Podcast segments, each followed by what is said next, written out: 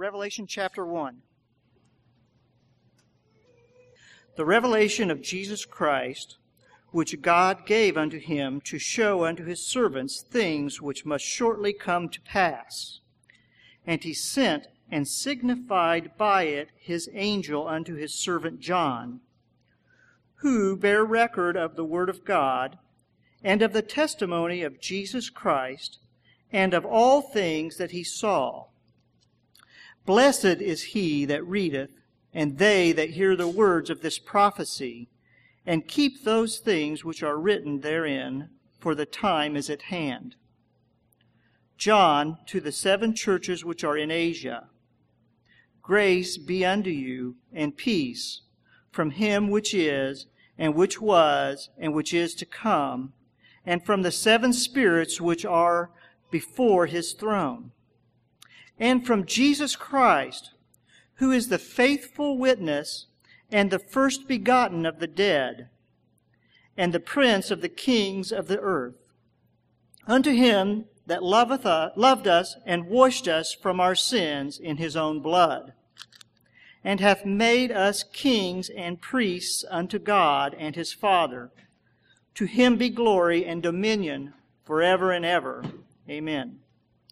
Behold, he cometh with clouds, and every eye shall see him, and they also which pierced him, and all kindreds of the earth shall wail because of him. Even so, Amen. I am the Alpha and Omega, the beginning and the ending, saith the Lord, which is, and which was, and which is to come the Almighty.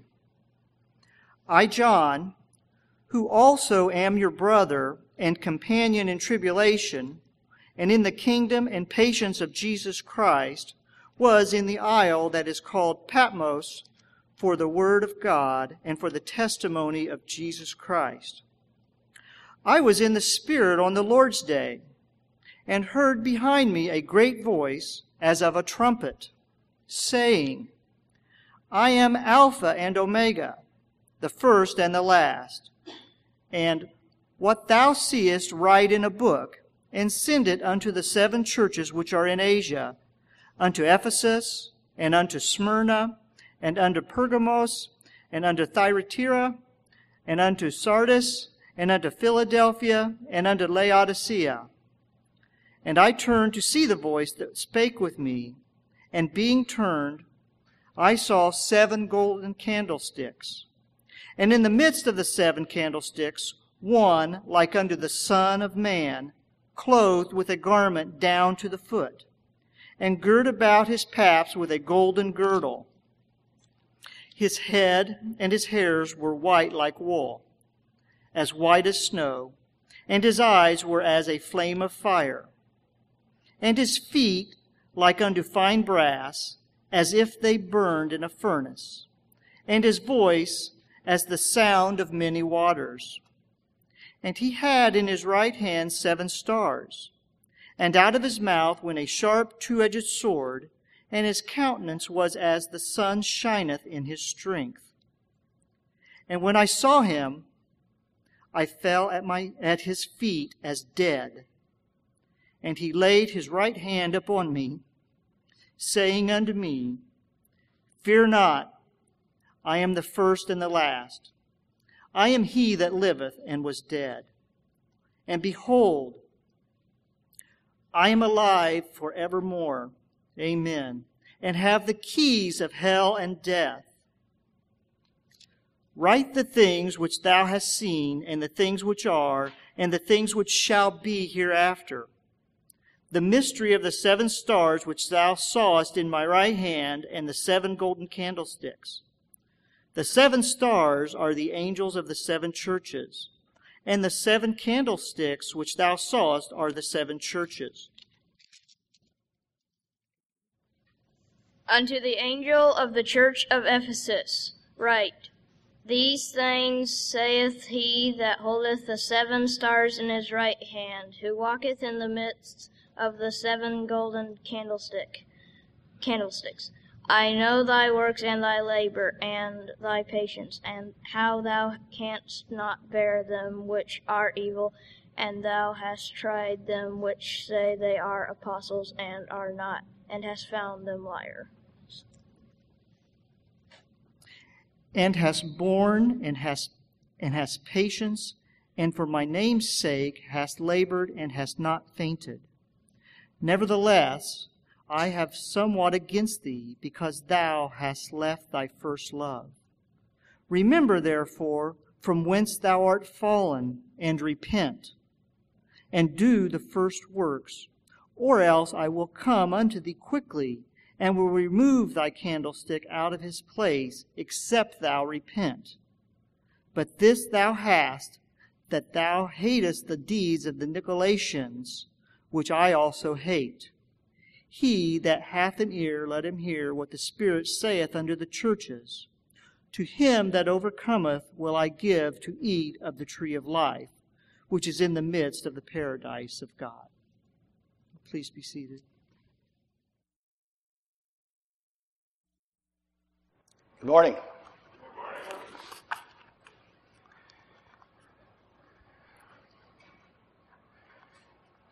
This has been a difficult text for me personally. I'll just say that right up front.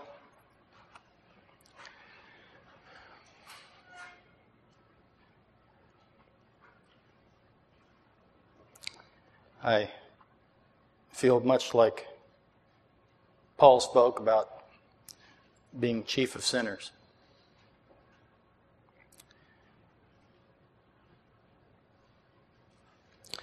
But I find myself uh, thankful that the Word of God is sharp. Thank you. Well, I'd like to pray before we start. Heavenly Father, we thank you for your great love that caused you to send Jesus pay the penalty for our sins.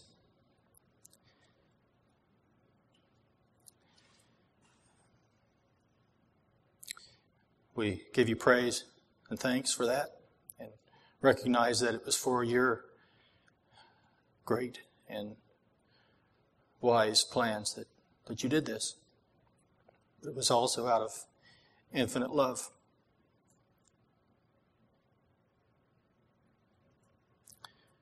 We pray that you would speak to our hearts and where there is any uh, lack or any coldness, that you would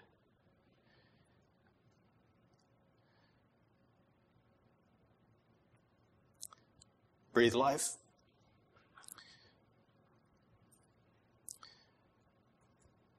Bring that sharp, double edged sword to bear our hearts that we may see what you already see and yield to you and experience that marvelous grace. I ask that your word would go forth in, power, power that is of your spirit and your word. In Jesus' name, amen.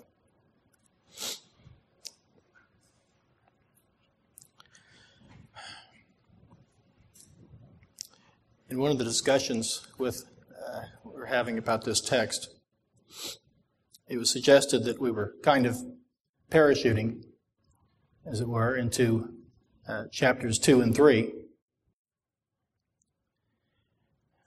to look at the seven letters to the seven churches of Asia over the next seven weeks. And we're not going to look in detail at the first chapter in great detail because we want to get to and to understand the heart of the message to the churches and how it applied to the church to which it was written and how it might apply to us today. But we will need to take note of a few things in the first chapter that impact how we view and understand chapters 2 and 3. Some of it is just some simple observations, but uh, there are a couple of things that we'll probably need to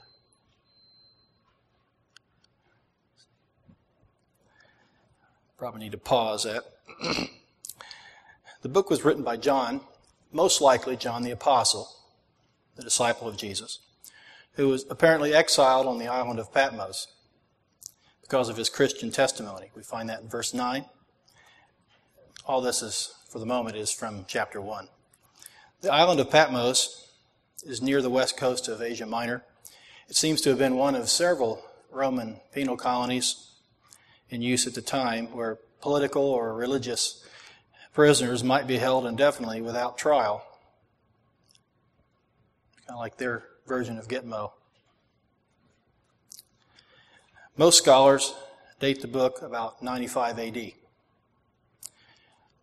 The source of the revelation is the Lord Jesus Christ, who appeared to John and told him to write what he was about to see and hear in a book and send it to the seven churches in Asia, mentioned by name, verse 11. What John was to see was a revelation of Jesus Christ given to him by God the Father, revealing things which must shortly take place. That's in verse 1. In verses 12 through 16, then, Jesus appeared to John in a vision of blazing glory as the Son of Man in the midst of seven golden lampstands. I'll be using the, the term lampstand from uh, the New King James here that I'll be reading from. And, and he was holding seven stars in his right hand.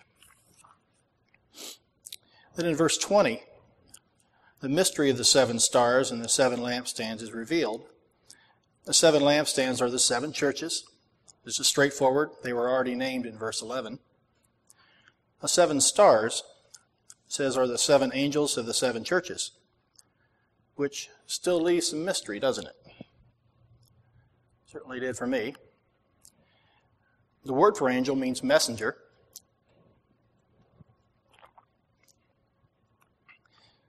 There are at least three possibilities that have been put forward, different ones, about the angels of the seven churches. One, it could be heavenly messengers. Two, earthly messengers or ministers. Or three, personifications of the prevailing spirit of each church. While acknowledging the ambiguity here about the precise nature of these angels to the churches, we are going to move beyond that concern because the letters are written to the churches. We can see that not only from verse 11, which says the book of John is the book John is to write, is to be sent to the seven churches, but also from examination of the texts of the letters to the churches, which address church members, their actions and attitudes, and situations in the world around them. So then, knowing the mystery of the lampstands is really what helps us. Because in the first letter, in particular, the letter to the church of Ephesus, the meaning of the lampstand plays a central role.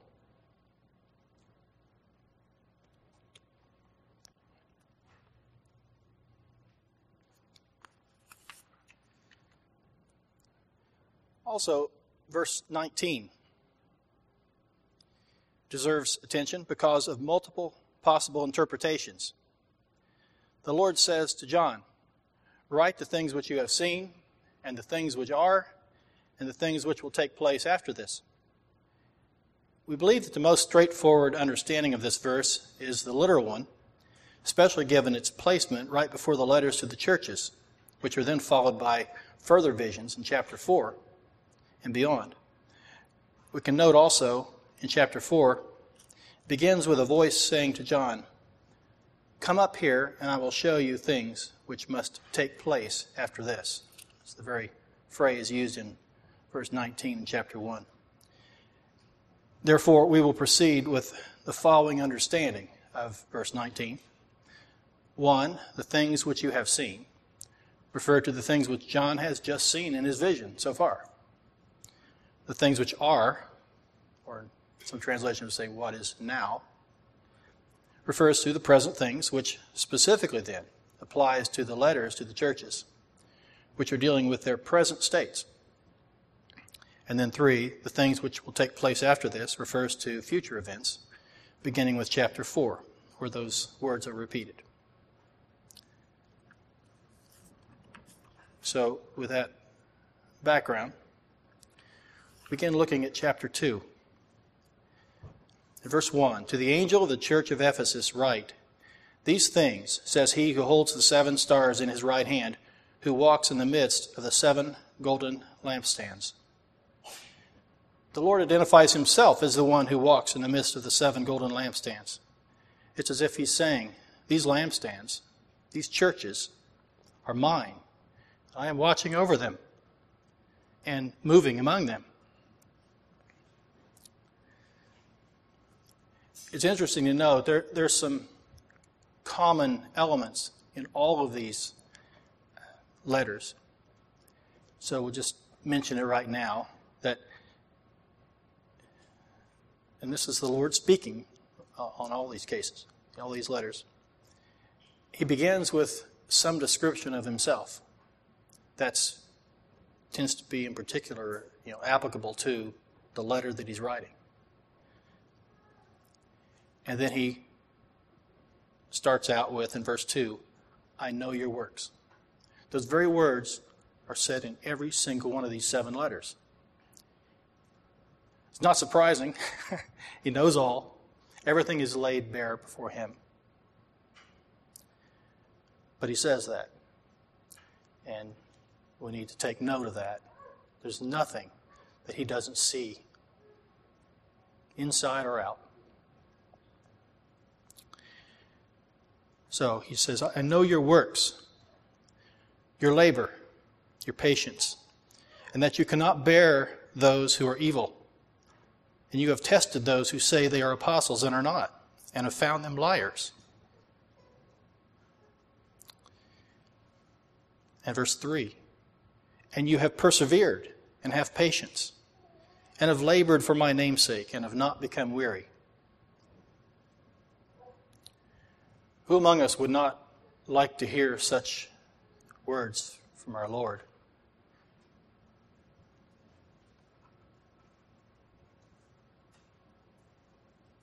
Hair white as wool, his eyes blazing fire. I, I can think of a lot worse words to hear.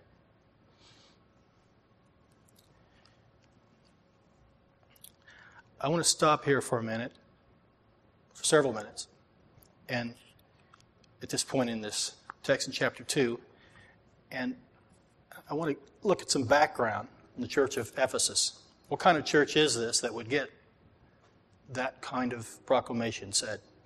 Now, we know what's coming in verse 4. But let's look first at verse 2 and 3. Ephesus. Understanding the historical background and beginnings of the church in Ephesus will shed additional light on the significance of this text. The letter from the Lord Jesus Christ to his church in Ephesus in 95 AD. Ephesus was the most important city in western Asia Minor, which is now Turkey it was the capital of provincial Asia and the warden of the temple of the Roman goddess Artemis, or Diana. It became a major commercial center because of its location at the intersection of major land and sea trade routes. In the book of Acts, we see that Ephesus was used by Paul and his co workers as a hub for evangelism. We probably know more about the founding of the church of Ephesus than any other Gentile church in the first century.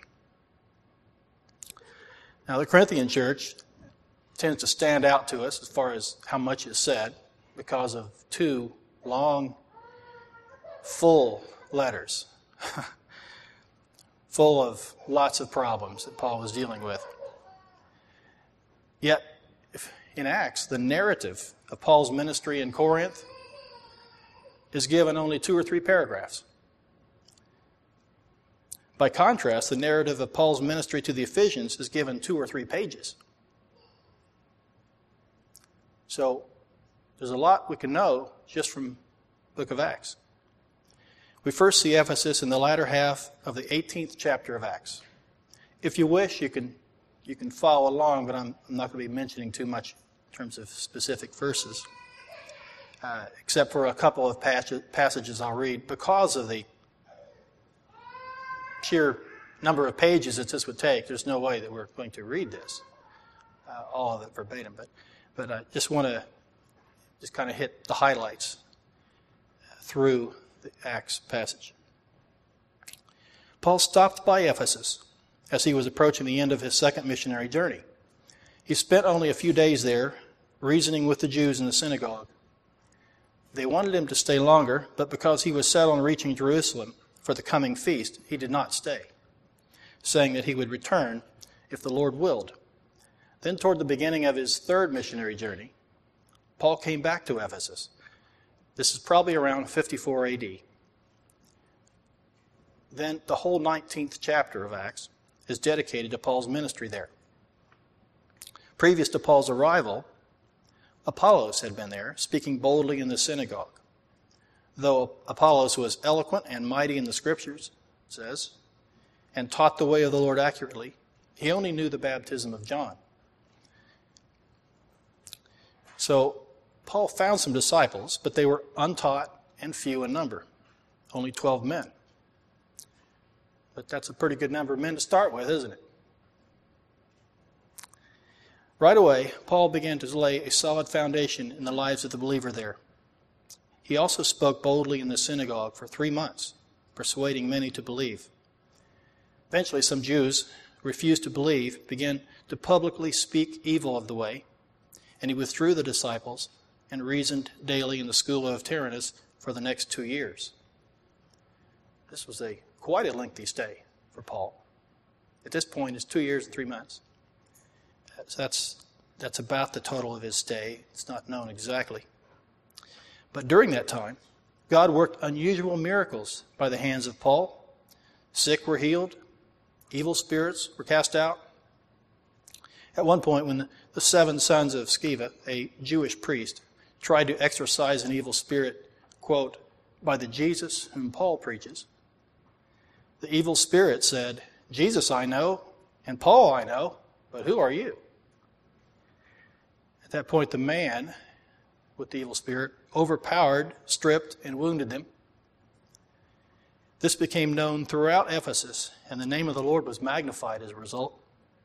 Many who had practiced magic confessed and repented publicly, making a huge bonfire of their evil books.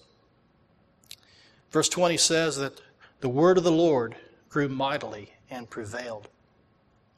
The whole surrounding region of Asia was so turned right side up over those two plus years that the local silver craftsman in Ephesus, whose business of making silver images of the Roman goddess was dropping off sharply, and they started a major citywide riot. After the uproar ceased, Paul departed for Macedonia. So, quite a start for the church in Ephesus. Then in Acts 20, when Paul was heading back toward Jerusalem, he sent to Ephesus, calling for the elders to come to him at Miletus, a nearby city. The last half of the chapter is Paul's address to the Ephesian elders, which I'd like to read. The heart of his admonition to them is in verses 28 through 36. Therefore, take heed to yourselves and to all the flock, among which the Holy Spirit has made you overseers, to shepherd the church of God, which he purchased with his own blood. For I know this, that after my departure, savage wolves will come in among you, not sparing the flock. Also, from among yourselves, men will rise up, speaking perverse things, to draw away the disciples after them. Therefore, watch and remember that for three years I did not cease to warn everyone night and day with tears. So now, brethren, I commend you to God and to the word of his grace, which is able to build you up and give you an inheritance among all those who are sanctified. I have coveted no one's silver or gold or apparel. Yes, you yourselves know that these hands have provided for my necessities and for those who were with me. I have shown you in every way, by laboring like this, that you must support the weak. And remember the words of the Lord Jesus, that he said, It is more blessed to give than to receive. And when he had said these things, he knelt down and prayed with them all. Again, this what we're doing here is just a, a survey over the footprint of Ephesus in Acts and, and now the epistles to, to come to understand a little more about the church in Ephesus you know, through its beginning and also this address by Paul warning them of what was to come that there would be struggles, there would be false teachers, there would be wolves. Several years later, Paul wrote a letter to the Ephesian church, probably around 60 AD, most likely while he was in house arrest at Rome. The Ephesian letter contains some of the richest passages on the eternal purposes of God, the nature of our salvation by grace through faith, the purpose of the church and God's provision for her maturity, and practical instruction for walking in a manner worthy of our calling in relationships in the church, individual families, and the world around. It is remarkably free, this letter, Ephesians, of corrective admonitions for serious error, like you would see in Corinthians letters. It would seem from the letter that the church in Ephesus was on solid footing and thriving. So that would be consistent pretty much with the picture you get in Acts. Six years later, they're, they're still thriving. Three to five years later, then, Paul wrote his first letter to Timothy. Timothy is in Ephesus at this point. The letter has much practical instruction on worship, leadership, and relationships in the church. But Paul begins the letter by reminding Timothy that he had left him in Ephesus to deal with some within the church who were spreading false teaching and causing disputes. 1 Timothy 1, verse 3 and 5. As I urged you when I went into Macedonia. Remain in Ephesus, that you may charge some that they teach no other doctrine, nor give heed to fables and endless genealogies, which cause disputes, rather than godly edification, which is in faith. Note especially this verse, verse 5. Now, the purpose of the commandment is love from a pure heart, from a good conscience, and from sincere faith. About three years later, Paul wrote to Timothy again in Ephesus with further instruction and warning against false teachers who were creating strife by ignorant disputes. He exhorted Timothy to be diligent to correct them in humility. Paul had these words for Timothy in chapter 1, verse 7 and 13 and 14. For God has not given us a spirit of fear, but of power and of love and of a sound mind. Hold fast the patterns of sound words which you have heard from me in faith and love which are in Christ Jesus. That good thing which was committed to you, keep by the Holy Spirit who dwells in us.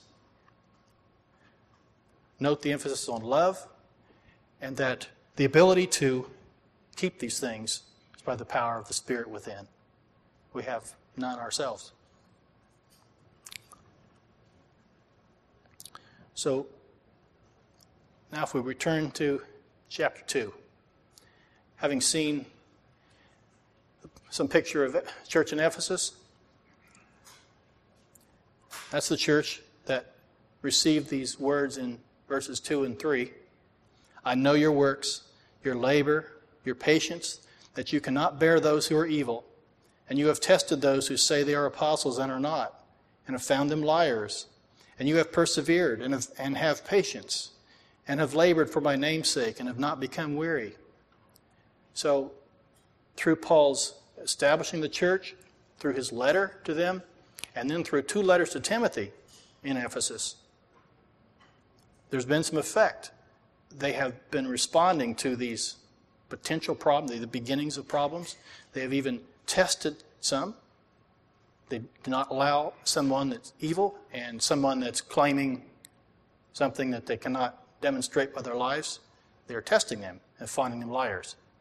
So, in essence, they've been following those instructions in the letters.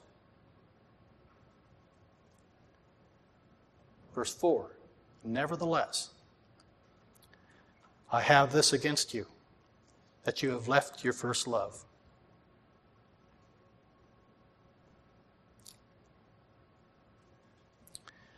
That is so devastating, isn't it?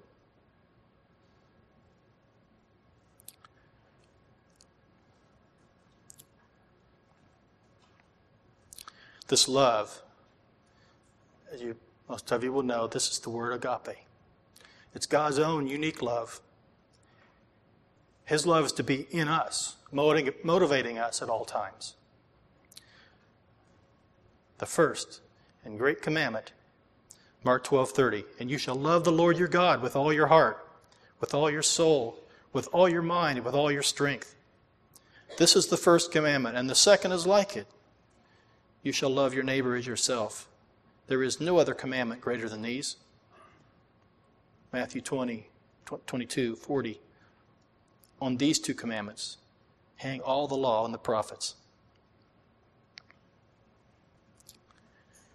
Everything else depends on this our love for God, agape love for God, something that He births in us, and then something that we give back to Him as we follow Him. Active participation. Obviously, because He's now saying what He has against the Ephesian church is they've left their first love. It was expected that they would continue in it.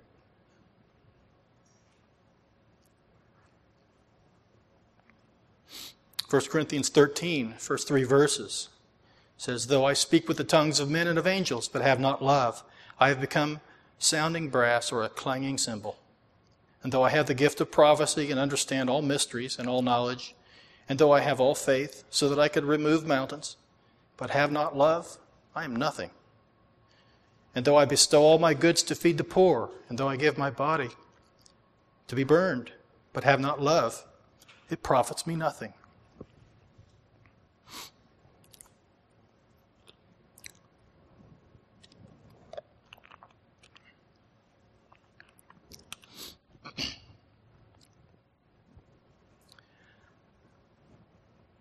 Going to read several scriptures continuing this way with maybe an occasional comment, but I just want to let the Word of God speak.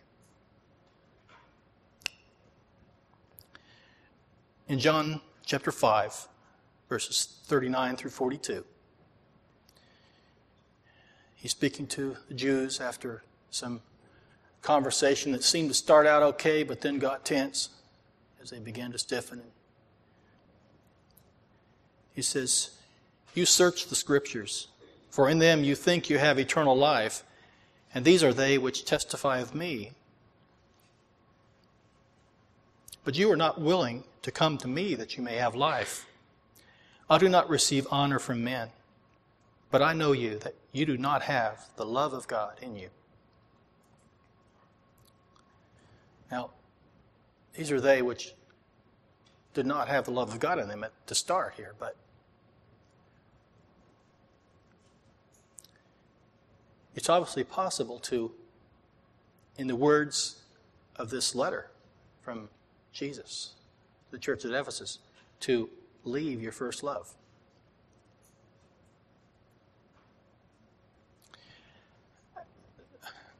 I'd like to present a thought that I had about this verse I just read in John 5. Knowing and loving the Scriptures is not a substitute for knowing and loving God. It is not an either or issue. It's not one versus the other. But one clearly comes first, does it not?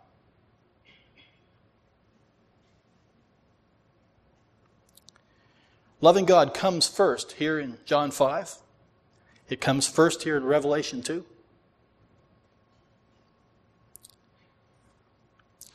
It also comes first in John 15, verses 4 through 8. Abide in me, and I in you. As the branch cannot bear fruit of itself unless it abides in the vine, neither can you unless you abide in me. I am the vine, you are the branches. He who abides in me, and I in him, bears much fruit, for without me you can do nothing. If anyone does not abide in me, can you see the correlation here? Does not abide in me. You start, you're a branch. You do not continue abiding. Anyone does not abide in me, he is cast out as a branch and is withered. And they gather them and throw them into the fire, and they are burned. If you abide in me, now this, listen to this phrase, and my words abide in you, you will ask what you desire, and it shall be done by you. In the previous two verses, right, underscored, it says, Abide in me, and I in you, in verse 4. And then two verse, uh, next verse, 5. He who abides in me, and I in him. But this time it says, If you abide in me, and my words abide in you. So, right here in the text, you have first, it's I in you, Jesus, the life of Christ in you. First. Then, my words abide in you, and there's going to be fruit from that. Without Him, though, there is no fruit. You can do nothing without Him. First is the life of Christ, active, pursuing Him, returning love, walking on in it.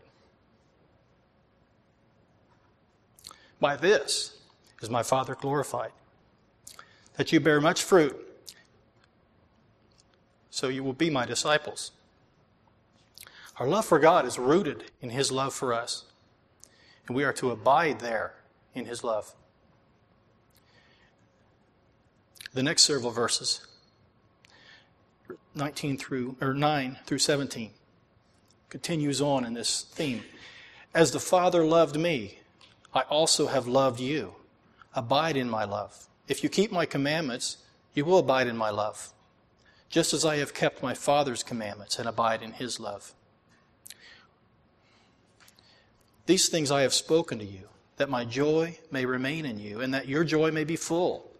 This is my commandment, that you love one another as I have loved you.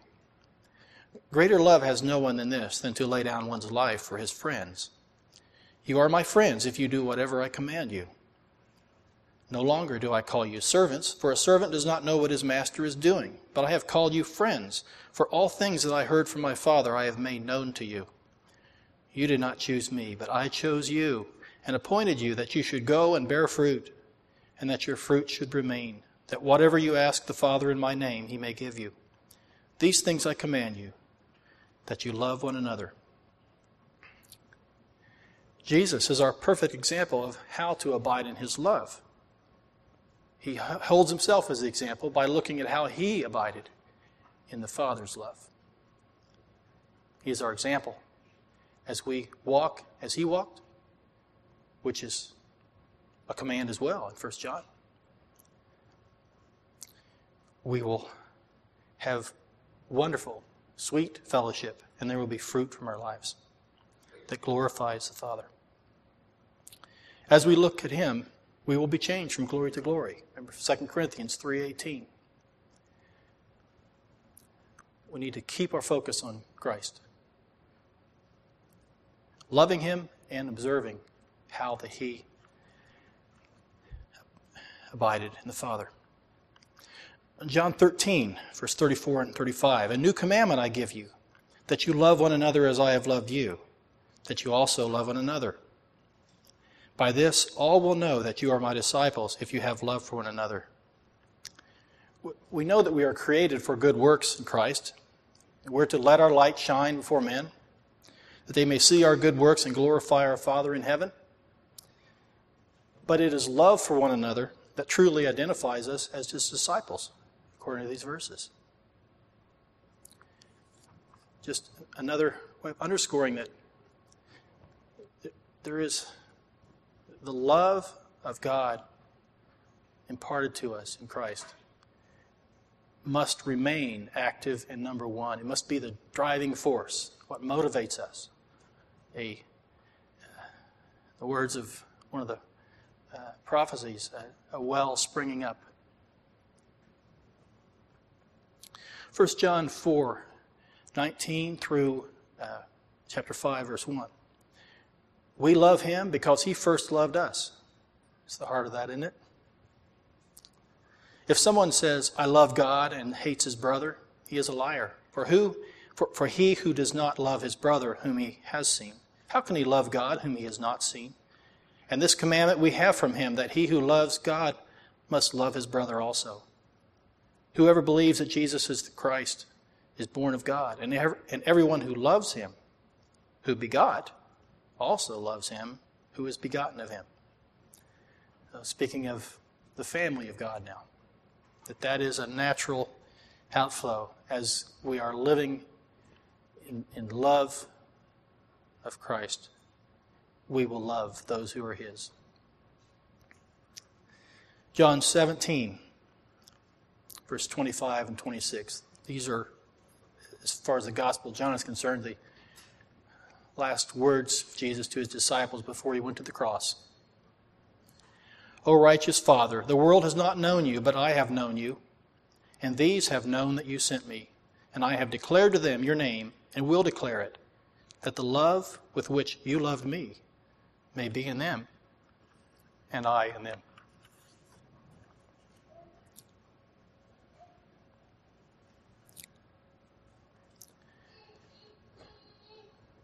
So, from those verses, we get a picture of what our first love is. There's one additional verse that I missed that I want to pick up. When you think of first love, one of the things that might come to mind is a marriage, you know, the the sweetness, the the freshness.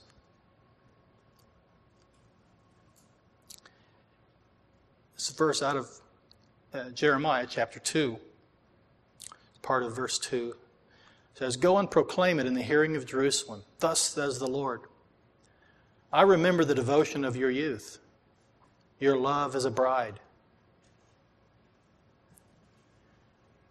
And then it goes downhill from there. They left the first love.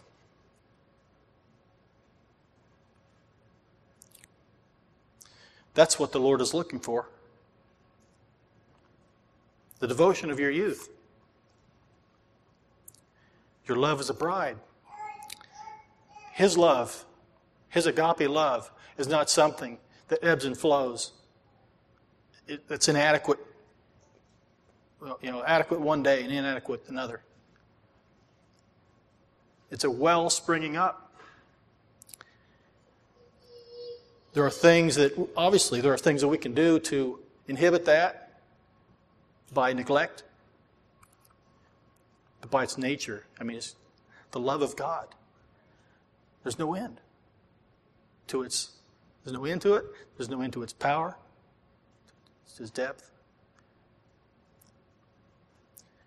So, can it not be truly spoken that in God, the devotion of our youth, our love as a bride, could continue? from day one and should?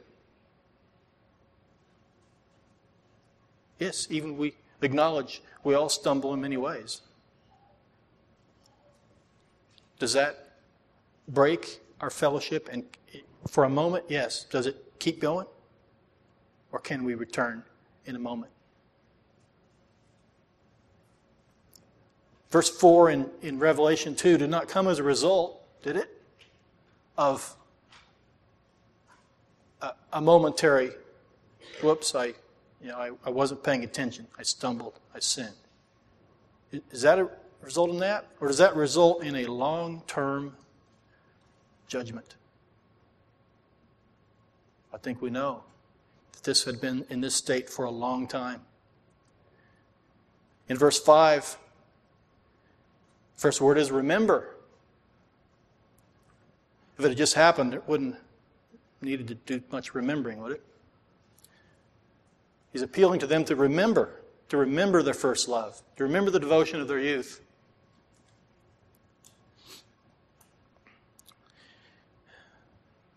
as we find from the commandments, the first, the greatest commandment, and the second that's like it, they're just two aspects in terms of our relationship with God. Loving Him, number one. Number two, loving the brethren. 1 John chapter 3 verse 18 and 19 says, "My little children, let us not love in word or in tongue, but in deed and in truth. By this we know that we are of the truth, and shall assure our hearts before him." That's a precious promise. When we are truly loving God and loving the brethren, we're assured. That that is intended by God to, to witness to us in our spirits that we are His. There are many scriptures that, that say that in a different way. 2 Timothy chapter 4, verse 8. Paul, near the end of his life, he, he, says he knows that he's coming up on that. Finally, there is laid up for me the crown of righteousness, which the Lord, the righteous judge, will give me on that day. And not to me only, but also to all who have loved his appearing. How could Paul be so assured? Was it because he worked harder than everyone else? He said that, didn't he? It was true. He did. But was that why he was assured? No. He was assured because he loved the Lord. Because he loved the Lord, he longed for his appearing.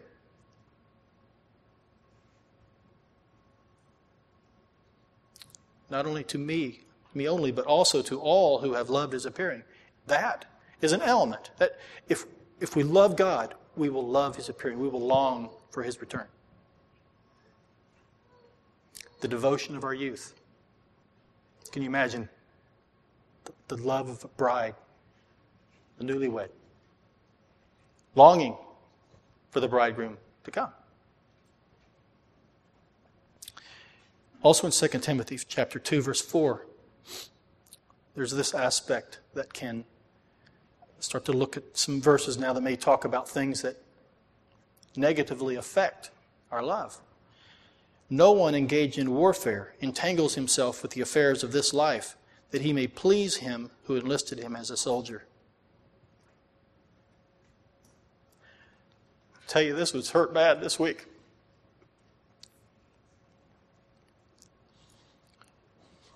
I have thought of so many things. I've stared at things that has weighed me down. I've needlessly added to a load that just weighs down, chips away. This is going to have to be an ongoing repentance and a asking God for mercy to help me get rid of those things. Sometimes we, we can do things that weigh us down and you can't just get you know, immediately free. We'd like to be immediately free, wouldn't we? There's an endurance aspect, though.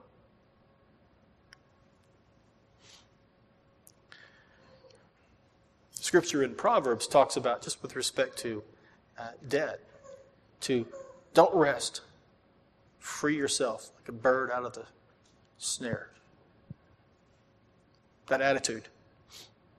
Just keep going. Keep jerking at it. Whatever it takes. But be alert, and if there are things that have weighed you down, as has me,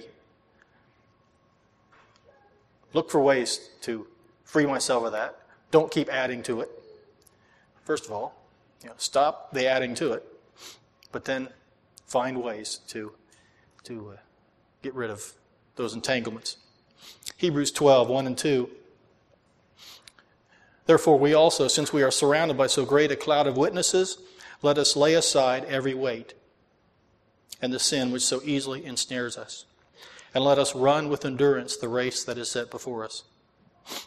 looking unto Jesus, the author and finisher of our faith, who for the joy that was set before him endured the cross, despising the shame, and is set down at the right hand of the throne of God. Hebrews 10, verses 24 to 25. This speaks to one another, an aspect of one another in regard to these things that would weigh us down. Let us consider one another in order to stir up love and good works, not forsaking the assembly, assembling of ourselves together, as is the manner of some, but exhorting one another.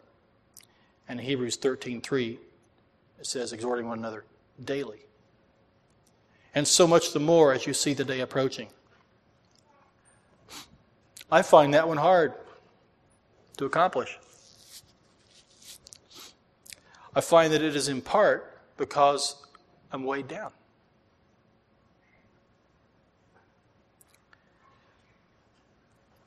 I'm asking God to help me to return to a first love, a freshness that that will not be satisfied with being weighed down. I may have to persist in getting loose. We need one another. We need one another's prayers. We need one another's exhortation daily. That's the Word of God.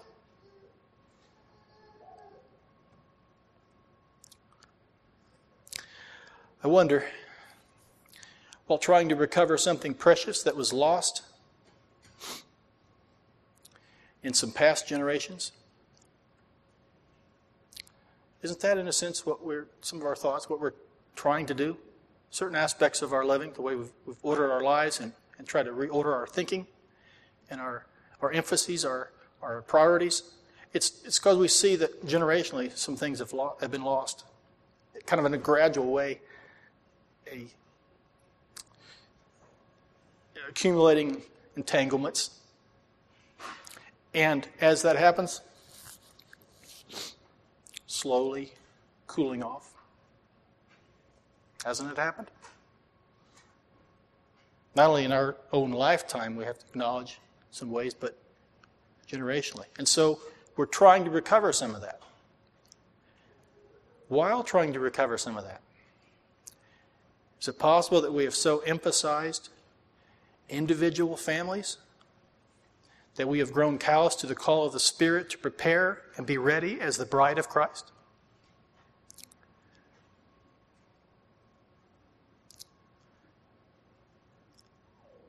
I wonder. I don't know, but I wonder. I would ask you to consider. Similar to what I had said earlier, pointed out that the Word of God said, I was just trying to point this out, that there is a priority. We love God. If we love God, we love His Word. And His Word bears fruit in our lives as we continue to, to read, study, walk in His ways, obey His commands. But the love in our heart for God comes first. Nothing else must take its place. I believe we ought to consider that when the Lord speaks of the second commandment that's likened to it, and then especially when you consider that uh, his eternal purpose is to call ones to himself as a bride of Christ. It's probably pretty important to him. Maybe it's more important than things that could be identified as temporal. As good, as precious as they might be, maybe we ought to consider eternal versus temporal. And maybe consider whatever the Lord might bring to our minds about that.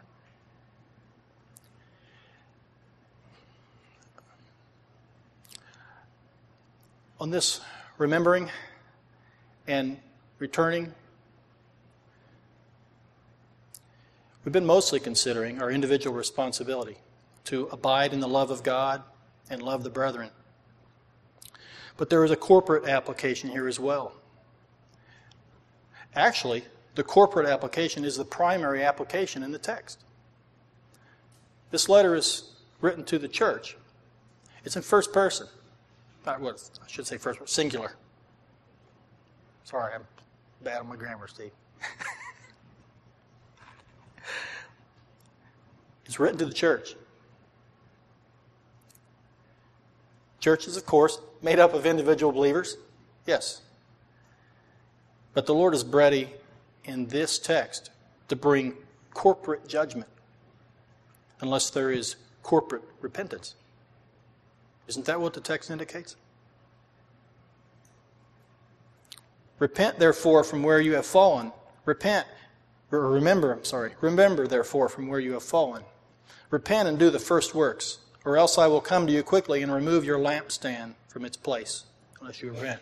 The lampstand is the church. It's hard to think about, but this is what it says. Let's consider what a lampstand is for. In Matthew 5, verse 13 to 16, you are the salt of the earth, but if the salt loses its flavor, how shall it be seasoned? It is then good for nothing to be, but to be thrown out and trampled underfoot by men. You are the light of the world. A city that is set on a hill cannot be hidden. Nor do they light a lamp and put it under a basket, but on a lampstand. And it gives light to all who are in the house. Let your light so shine before men that, that they may see your good works and glorify your Father in heaven. There's several things here in this one passage that, that have application here. There's the mention of the lampstand. It's also a city that is set on a hill.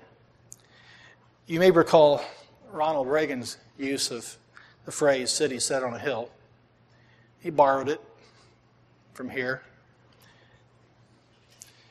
Uh, as a short aside, I might add that the sad truth is that if that was an application that was appropriate, then there would also be an appropriate application of corporate judgment.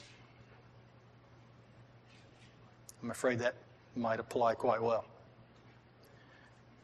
But I want to move on from there because that's not the true application here. Throughout the scriptures, the city of God, or Mount Zion, speaks of the church. There are a couple scriptures just to remind and support about that. Psalm 48. Great is the Lord and greatly to be praised in the city of our God, in his holy mountain. Beautiful in ele- elevation, the joy of the whole earth is Mount Zion on the sides of the north, the city of the great king. As we find throughout the Old Testament, there, you know, there are verses that are about the physical Jerusalem or the physical tabernacle or whatever, but, but those are shadows of the real thing. What's the real thing? The church, the city of God.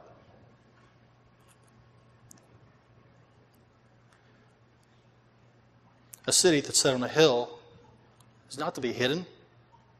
The light is to be put on a lampstand. Additionally, in Hebrews 12, this is made clearer. First part of verse 18 and then 23 through 22 through 25. For you have not come to the mountain that may be touched and that burned with fire. But in verse 22 then, but you have come to Mount Zion and to the city of the living God, the heavenly, the heavenly Jerusalem, to an innumerable company of angels, to the general assembly and church of the firstborn who are registered in heaven to God, the judge of all, to the spirits of just men made perfect, to Jesus, the mediator of the new covenant, and to the blood of sprinkling that speaks better things than that of Abel. And then verse 25 See to it that you do not refuse him who speaks. For if they did not escape who refused him who spoke on earth, much more shall we not escape if we turn away from him who speaks from heaven.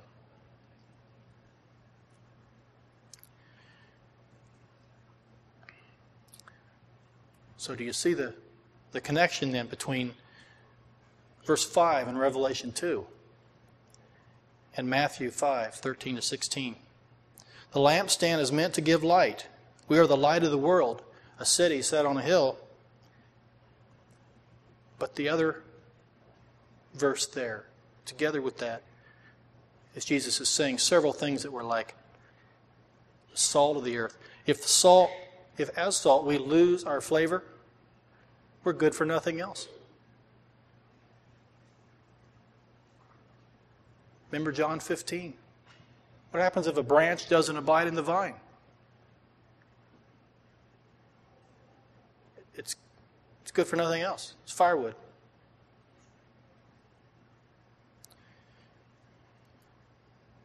This is referring, though, corporately. If we, as salt, lose our flavor, we're good for nothing else.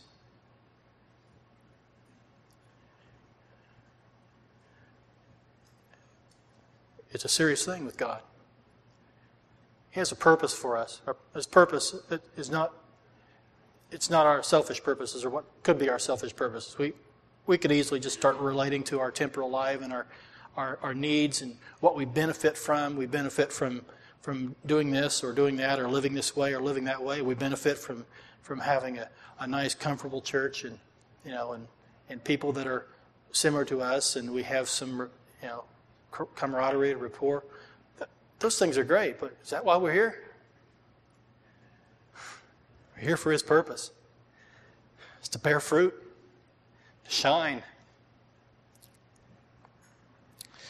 And we can't do that if we're not abiding in Him. We're not abiding in Him, we can't do anything. It's a scary or else here in verse 5. Or else I'll remove the lampstand. Corporate judgment. Just, we exist, we exist individually, also corporately. We exist for His pleasure.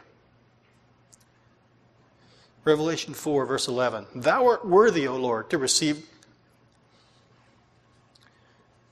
glory and honor and power, for thou hast created all things, and for thy pleasure they are and were created. We exist for his pleasure as sometimes said in the political realm, we could say it this way we exist at his discretion as well. If we don't remain in love with the Lord Jesus Christ, at some point, he says this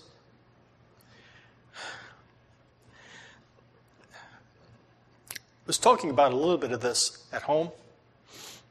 As I usually do, I enjoy bouncing some things off my, my children. A couple of them remembered something I, would forgotten. Once they told me, I kind of remembered a little snippet here and there. But most of you will know Greg Fowl. In early 2008, February, plus or minus.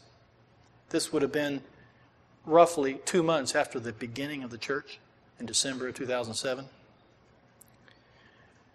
Greg Fowl spoke a word of warning. Very loosely paraphrased because I couldn't remember. You know, it was a long time ago, but it had basically these kind of elements to be careful and diligent, or the Lord may say to us one day, us, this church.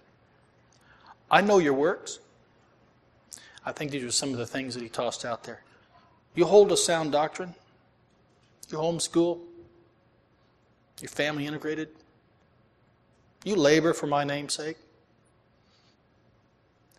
Nevertheless,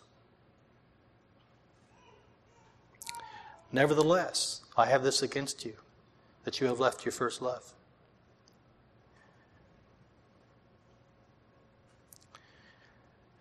It's real sobering when son shared that with me. I don't know. I'm just putting it out here simply the Lord wants to put out here. Should we not be careful? Isn't that the purpose of this? Surely the purpose is not that not only that we would be there in the place that the church of Ephesus was and, and have to have this said to us. Surely it's that we might take warning. When we get down in verse 7, it's he who has ears to hear, let him hear.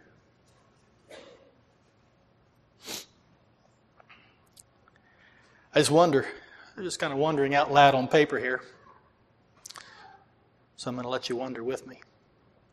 If the Lord wanted to get a return to your first love message to us, if we needed it, how would he do that?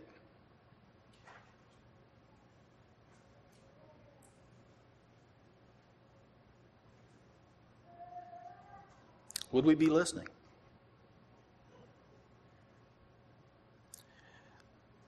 Something to think about. Maybe now, maybe later. The Lord brings it to your mind.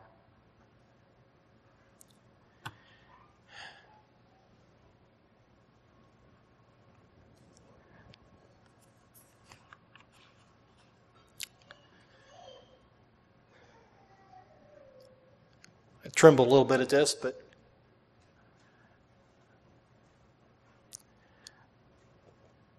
some of you have probably already heard me share this on a just a one-on-one kind of basis. I was a part of a church. How would it be? Roughly 25 years ago. when this happened.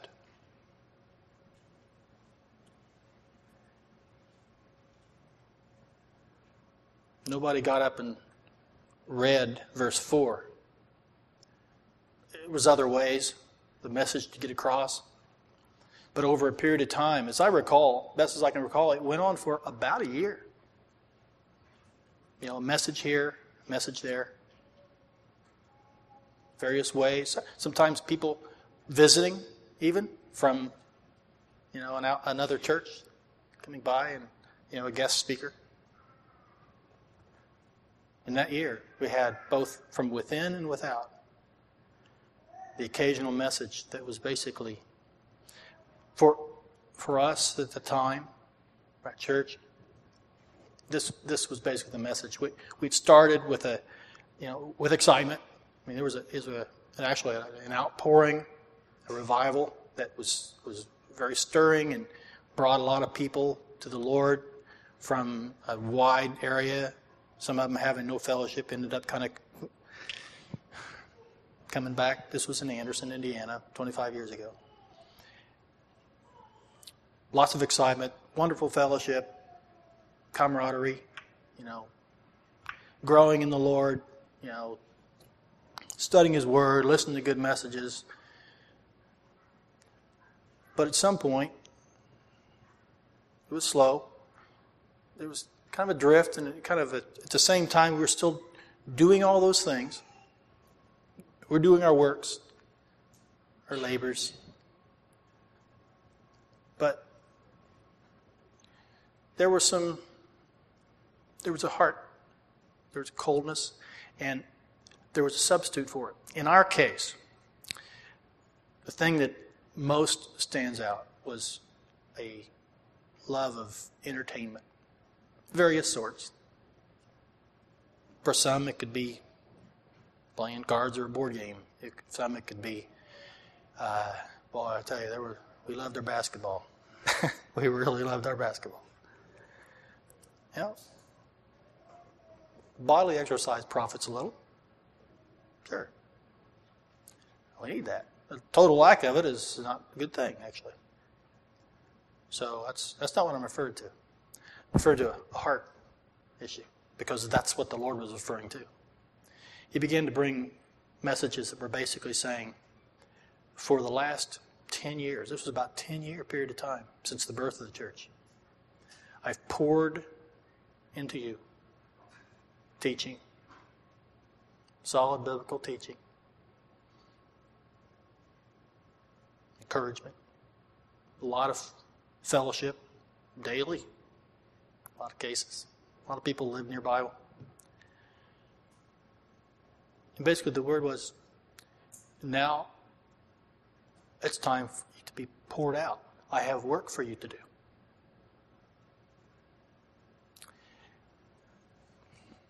To cut to cut to the quick here, just how it happened, I don't know.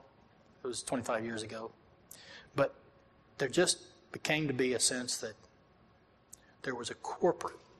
So some yes, some no, but basically there was the, the general, the corporate response was, no, we like it this way.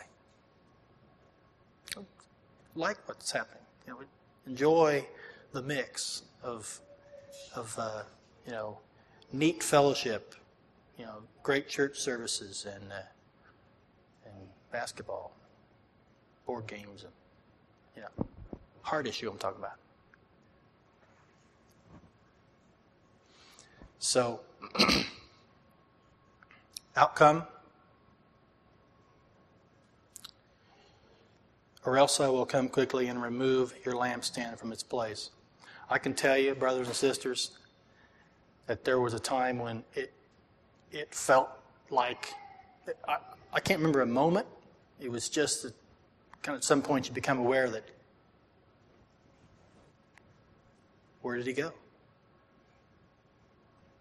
You know, relating to Israelites in the wilderness. Where's the cloud? He moved. We're still camped out. Death. Within a relatively short period of time, thankfully, the elders recognized it. It was hard, really hard, but they, they acknowledged it to themselves and, and uh, in a gentle way said, let's, uh, let's stop meeting for the summer and let's just pray, see what the Lord would do.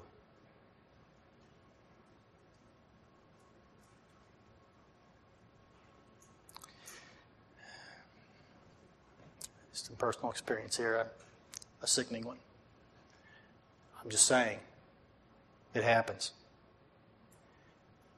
You, can't say no to God. Not individually, not corporately. Today, if you hear his voice,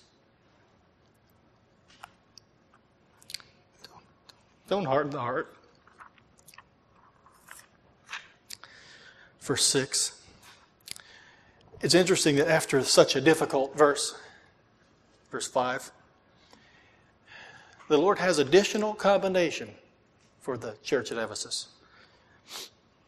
The Nicolaitans were a heretical sect within the church.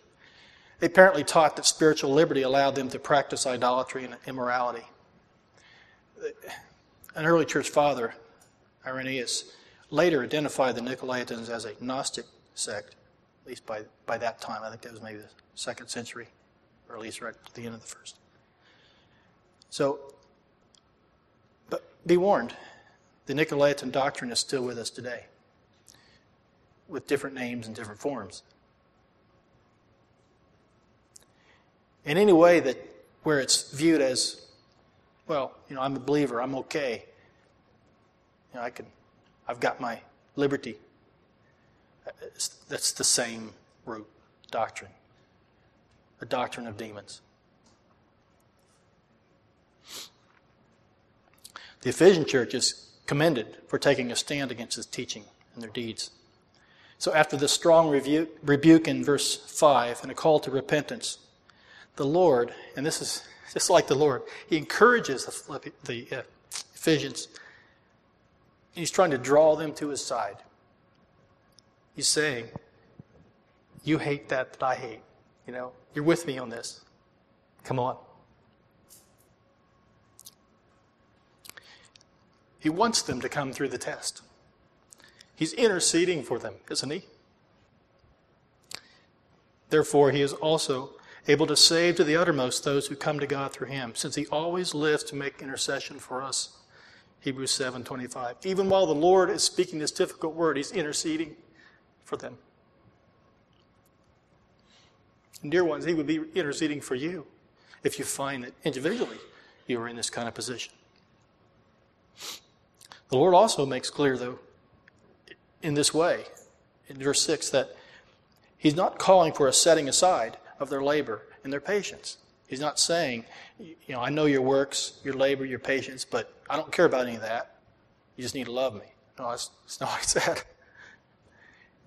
He's actually adding an additional combination, com, com, commendation that that they are with it on this matter of Nicolaitans being. He wants them to remain sharp, on guard, and not let such a thing enter the church. Let us remain diligent as well to keep the church pure and to test those who self proclaim themselves to be something they are not. In Luke 11:42, Jesus says, "Woe to you Pharisees, for you tithe mint and rue and all manner of herbs and pass by justice and the love of God. These you ought to have done without leaving the others undone." It's another reminder that this isn't an either or, but it is a matter of priority. We must get the priority right. We must have and keep a single minded devotion to Christ. And this is also an example that true love for Christ does not make one soft toward evil. But isn't it also true from this text that being hard nosed toward various evils, being sharp to see them, does not mean one is a true lover of Christ? They were doing that. The Lord acknowledged it, but they had left their first love. We must get this one right. So in verse 7, common in all these letters, he who has an ear to hear, let him hear what the Spirit is saying to the churches. I might add that at this point, he's saying what the Spirit is saying to the churches. In fact, this book is going to all the churches.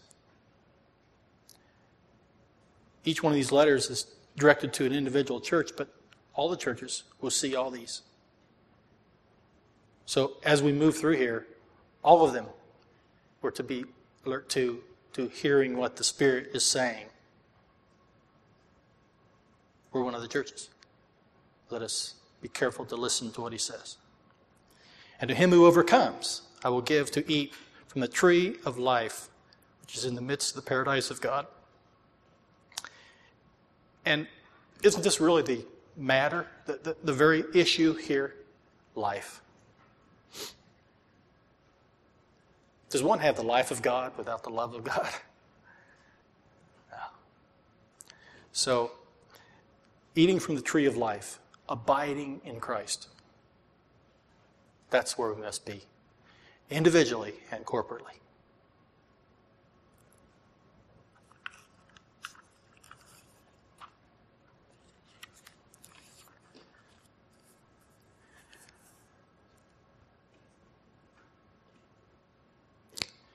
Have you grown cold?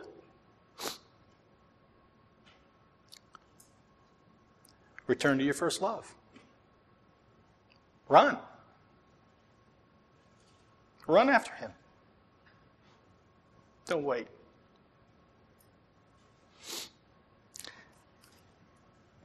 Maybe as we've been looking at this passage, maybe you're wondering, seems like I've always been cold. If you can't even remember from where you've fallen, if you can't remember and relate to the scripture in Jeremiah 2, where it was fresh, the love of a bride, devotion, life, love. Maybe you're kind of like a dead branch hanging around branches. What happens when the wind blows hard? You just be a dead branch on the ground, ready for the woodpile. You don't have to remain there.